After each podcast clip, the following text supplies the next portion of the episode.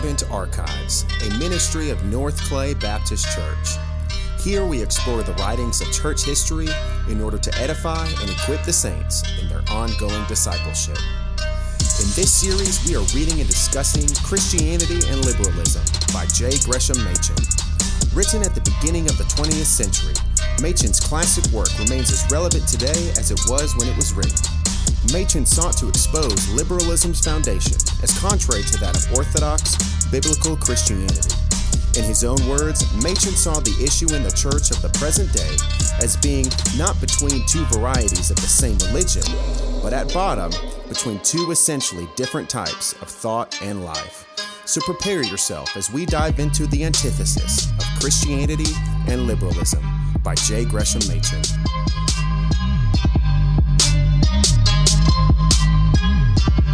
Chapter 3 The Bible. Modern liberalism, it has been observed so far, has lost sight of the two great presuppositions of the Christian message the living God and the fact of sin.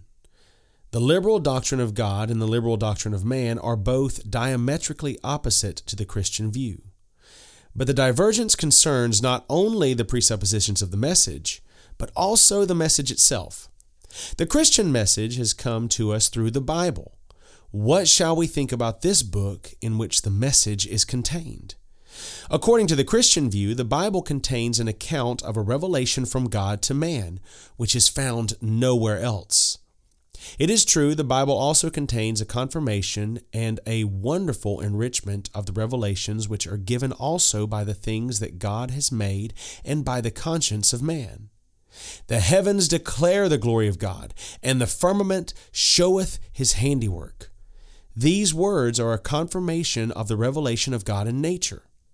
All have sinned and fall short of the glory of God. These words are a confirmation of what is attested by the conscience. But in addition to such reaffirmations of what might conceivably be learned elsewhere, as a matter of fact, because of men's blindness, even so much is learned elsewhere only in comparatively obscure fashion. The Bible also contains an account of a revelation which is absolutely new. That new revelation concerns the way by which sinful man can come into communion with the living God. The way was opened, according to the Bible, by an act of God when almost 1900 years ago, outside the walls of Jerusalem, the eternal Son was offered as a sacrifice for the sins of men. To that one great event, the whole Old Testament looks forward. And in that one event, the whole of the New Testament finds its center and core. Salvation, then, according to the Bible, is not something that was discovered, but something that happened. Hence appears the uniqueness of the Bible. All the ideas of Christianity might be discovered in some other religion, yet there would be in that other religion no Christianity. For Christianity depends not upon a complex of ideas, but upon the narration of an event. Without that event, the world in the Christian view is altogether dark, and humanity is lost under the guilt of sin. There can be no salvation by the discovery of eternal truth, for eternal truth brings naught but despair because of sin. But a new face has been put upon life by the blessed thing that God did when He offered up His only begotten Son. An objection is sometimes offered against this view of the contents of the Bible. Must we, it is said, depend upon what happened so long ago? Does salvation wait upon the examination of musty records? Is the trained student of Palestinian history the modern priest without whose gracious intervention no one can see God?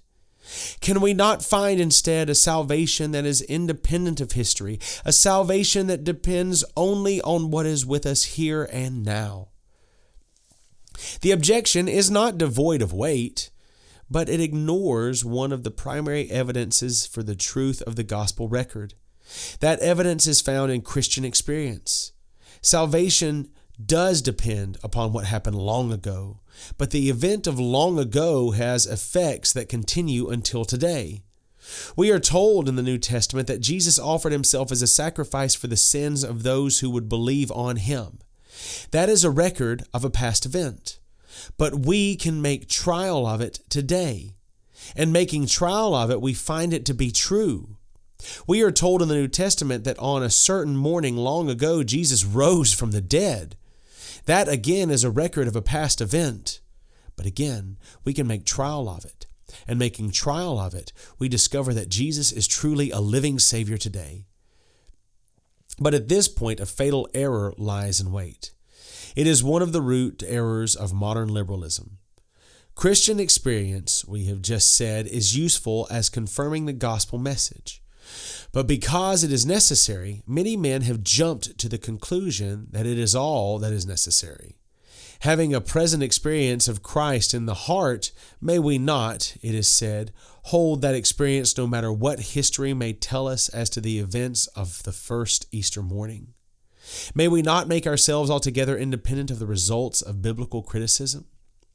No matter what sort of man history may tell us Jesus of Nazareth actually was, no matter what history may say about the real meaning of his death or about the story of his alleged resurrection, may we not continue to experience the presence of Christ in our souls? The trouble is that the experience thus maintained is not Christian experience. Religious experience it may be, but Christian experience it certainly is not. For Christian experience depends absolutely upon an event. The Christian says to himself, I have meditated upon the problem of becoming right with God. I have tried to produce a righteousness that will stand in His sight.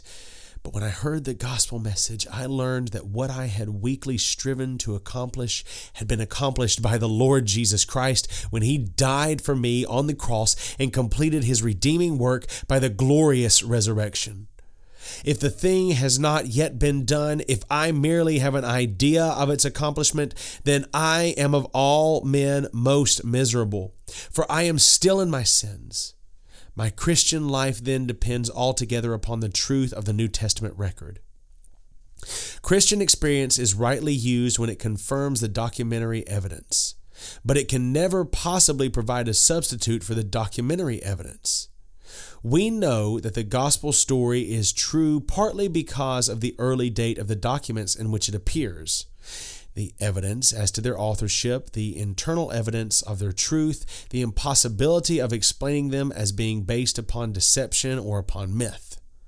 This evidence is gloriously confirmed by present experience, which adds to the documentary evidence that wonderful directness and immediacy of conviction which delivers us from fear. Christian experience is rightly used when it helps to convince us that the events narrated in the New Testament actually did occur, but it can never enable us to be Christians whether the events occurred or not.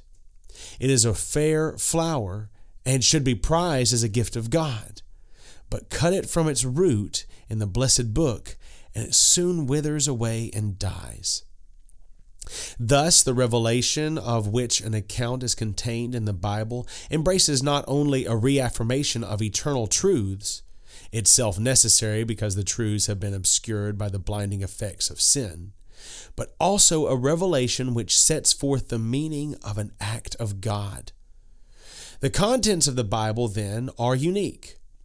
But another fact about the Bible is also important. The Bible might contain an account of a true revelation from God, and yet the account be full of error. Before full authority of the Bible can be established, therefore, it is necessary to add to the Christian doctrine of revelation the Christian doctrine of inspiration. The latter doctrine means that the Bible not only is an account of important things, but that the account itself is true.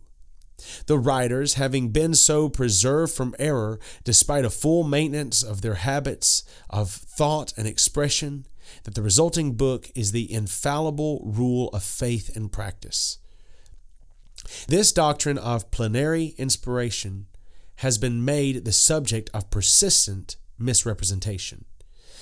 Its opponents speak of it as though it involved a mechanical theory of the activity of the Holy Spirit. The Spirit, it is said, is represented in this doctrine as dictating the Bible to writers who were really little more than stenographers. But of course, all such caricatures are without basis, in fact, and it is rather surprising that intelligent men should be so blinded by prejudice about this matter as not even to examine for themselves the perfectly accessible treatises in which the doctrine of plenary inspiration is set forth. It is usually considered good practice to examine a thing for one's self before echoing the vulgar ridicule of it. But in connection with the Bible, such scholarly restraints are somehow regarded as out of place. It is so much easier to content oneself with a few opprobrious adjectives, such as mechanical or the like. Why engage in serious criticism when the people prefer ridicule? Why attack a real opponent when it is easier to knock down a man of straw? As a matter of fact, the doctrine of plenary inspiration does not deny the individuality of the biblical writers. It does not ignore their use of ordinary means for acquiring information.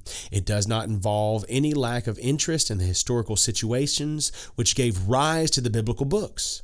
What it does deny is the presence of error in the Bible. It supposes that the Holy Spirit so informed the minds of the biblical writers that they were kept from falling into error that mar all other books. The Bible might contain an account of a genuine revelation of God and yet not contain a true account. But according to the doctrine of inspiration, the account is, as a matter of fact, a true account. The Bible is an infallible rule of faith and practice. Certainly, that is a stupendous claim, and it is no wonder that it has been attacked. But the trouble is that the attack is not always fair. If the liberal preacher objected to the doctrine of plenary inspiration on the ground that, as a matter of fact, there are errors in the Bible, he might be right and he might be wrong. But at any rate, the discussion would be conducted on the proper ground. But too often the preacher desires to avoid the delicate question of errors in the Bible a question which might give offense to the rank and file, and prefers to speak merely against mechanical theories of inspiration, the theory of dictation, the superstitious use of the Bible as a talisman, or the like. It all sounds to the plain man as though it were very harmless. Does not the liberal preacher say that the Bible is divine? Indeed, that it is the more divine because it is the more human. What could be more edifying than that? But of course, such appearances are deceptive. A Bible that is full of error is certainly divine in the modern pantheizing sense of the divine, according to which God is just another name for the course of the world with all its imperfections and all its sin. But the God whom the Christian worships is a God of truth. It must be admitted that there are many Christians who do not accept the doctrine of plenary inspiration. The doctrine is denied not only by liberal opponents of Christianity, but also by many true Christian men. There are many Christian men in the modern church who find in the origin of Christianity no mere product of evolution, but a real entrance of the creative power of God who depend for their salvation not at all upon their own efforts to lead the Christ life, but upon the atoning blood of Christ. There are many men in the modern church who thus accept the central message of the Bible and yet believe that the message has come to us merely on the authority of trustworthy witnesses, unaided in their literary work by any supernatural guidance of the Spirit of God. There are many who believe that the Bible is right at the central point in its account of the redeeming work of Christ, and yet believe that it contains many errors. Such men are not really liberals, but Christians, because they have accepted as true the message upon which Christianity depends. A great gulf separates them from those who reject the supernatural act of God with which Christianity stands or falls. It is another question, however, whether the mediating view of the Bible, which is thus maintained, is logically tenable. The trouble being that our Lord Himself seems to have held the high view of the Bible, which is here being rejected. Certainly, it is another question, and a question which the present writer would answer with an emphatic negative, whether the panic about the Bible, which gives rise to such concessions, is at all justified by the facts.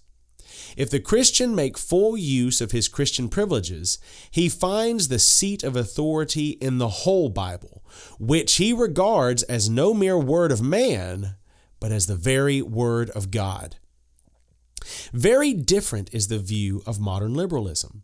The modern liberal rejects not only the doctrine of plenary inspiration, but even such respect for the Bible as would be proper over against any ordinarily trustworthy book. But what is substituted for the Christian view of the Bible? What is the liberal view as to the seat of authority in religion? The impression is sometimes produced that the modern liberal substitutes for the authority of the Bible the authority of Christ. He cannot accept, he says, what he regards as the perverse moral teaching of the Old Testament or the sophistical arguments of Paul, but he regards himself as being the true Christian because, rejecting the rest of the Bible, he depends upon Jesus alone. This impression, however, is utterly false. The modern liberal does not really hold to the authority of Jesus. Even if he did so, indeed, he would still be impoverishing greatly his knowledge of God and of the way of salvation. The words of Jesus spoken during his earthly ministry could hardly contain all that we need to know about God and about the way of salvation. For the meaning of Jesus' redeeming work could hardly be fully set forth before that work was done. It could be set forth indeed by way of prophecy, and as a matter of fact, it was so set forth by Jesus even in the days of his flesh. But the full explanation could naturally be given only after the work was done, and such was actually the divine method. It is doing despot not only to the Spirit of God, but also to Jesus Himself to regard the teaching of the Holy Spirit given through the apostles as at all inferior in authority to the teaching of Jesus. As a matter of fact, however, the modern liberal does not hold fast even to the authority of Jesus. Certainly, he does not accept the words of Jesus as they are recorded in the Gospels. For among the recorded words of Jesus are to be found just those things which are most abhorrent to the modern liberal church. And in his recorded words, Jesus also points forward to the fuller revelation which was afterwards to be given through his apostles. Evidently, therefore, those words of Jesus, which are to be regarded as authoritative by modern liberalism, must first be selected from the mass of the recorded words by a critical process. The critical process is certainly very difficult, and the suspicion often arises that the critic is retaining as genuine words of the historical Jesus only those words which conform to his own preconceived ideas. But even after the sifting process has been completed, the liberal scholar is still unable to accept as authoritative all the sayings of Jesus. He must finally admit that even the historical Jesus, as reconstructed by modern historians, said some things that are untrue. So much is usually admitted, but it is maintained, although not his central life purpose, is still to be regarded as regulative for the church. But what then was the life purpose of Jesus? According to the shortest, and if modern criticism be accepted, the earliest of the Gospels, the Son of Man came not to be ministered unto, but to minister, and to give his life a ransom for many. Mark 10:45. Here the vicarious death is put as the life purpose of Jesus. Such an utterance must of course be pushed aside by the modern liberal church. The truth is that the life purpose of Jesus discovered by modern liberalism is not the life purpose of the real Jesus, but merely represents those elements in the teaching of Jesus, isolated and misinterpreted, which happen to agree with the modern program.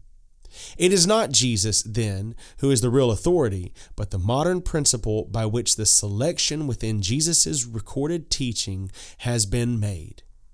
certain isolated ethical principles of the Sermon on the Mount are accepted, not at all because they are teachings of Jesus, but because they agree with modern ideals.